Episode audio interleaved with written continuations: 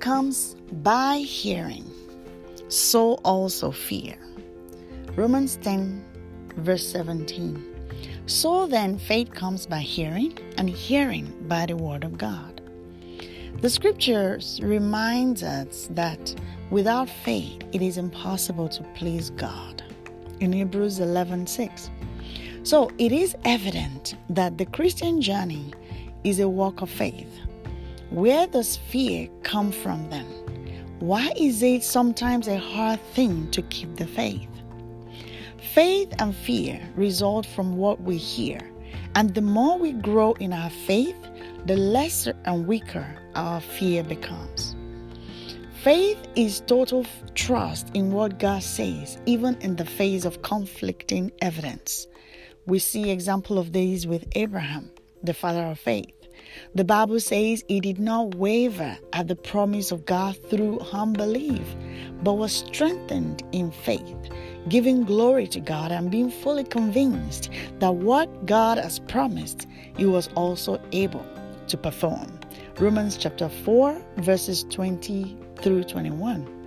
On the other hand, fear is fed by unbelief in what God says because of conflicting evidence. The children of Israel in the wilderness fits this one perfectly.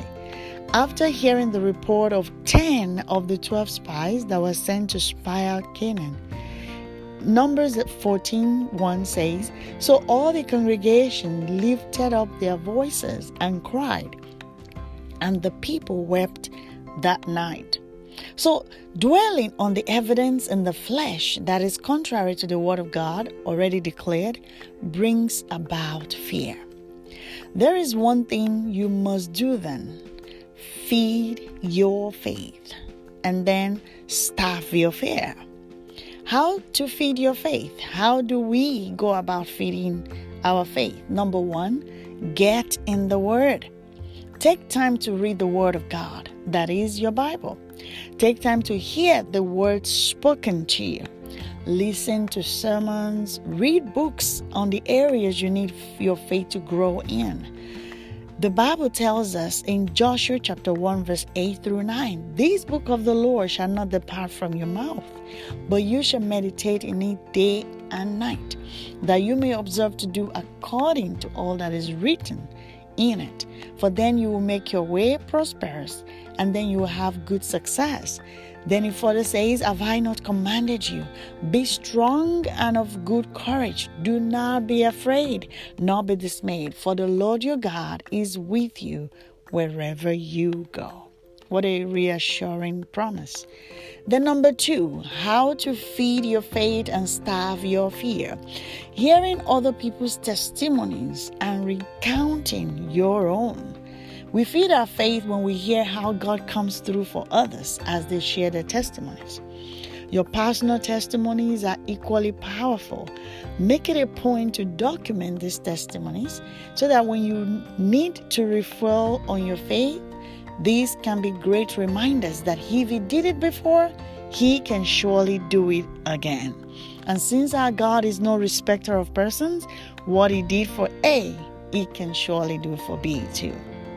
Psalm 105, verse 1 says, Oh, give thanks to the Lord, call upon his name, make known his deeds among the peoples. So, how do you starve your fear? Feed your faith, basically. The more you feed your faith, as stated above, the lesser your fear becomes the lesser and weaker your fear becomes. And then, number two, short out words that do not align with what God is saying. John chapter 4, verse 5. John chapter 10, rather, verse 4.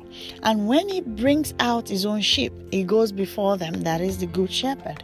And the sheep follow him, for they know his voice. Yet they will by no means follow a stranger, but will flee from him, for they do not know the voice of strangers. So, short out voices that do not align with what God is saying. And then, number three, reinforce God's word in the face of contrasting appearances. We see that in Numbers chapter 14, verses 6 through 9. But Joshua and Caleb spoke to all the congregation. This was after they've raised their voices and wept.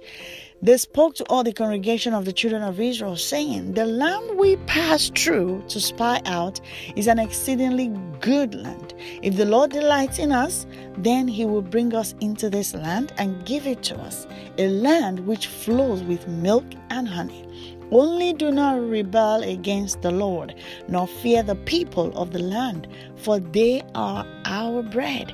Their protection has departed from them, and the Lord is with us. Do not fear them. So, reinforce God's word in the face of contrasting appearances. Let us pray. Dear Heavenly Father, we praise you today because your word is settled forever in heaven, and there is no lie of the enemy that can rob us of its manifestations in our lives. Father, we pray that you help us to trust your words more so that we can grow the more in our faith. In Jesus' mighty name we pray. Amen, amen, and amen.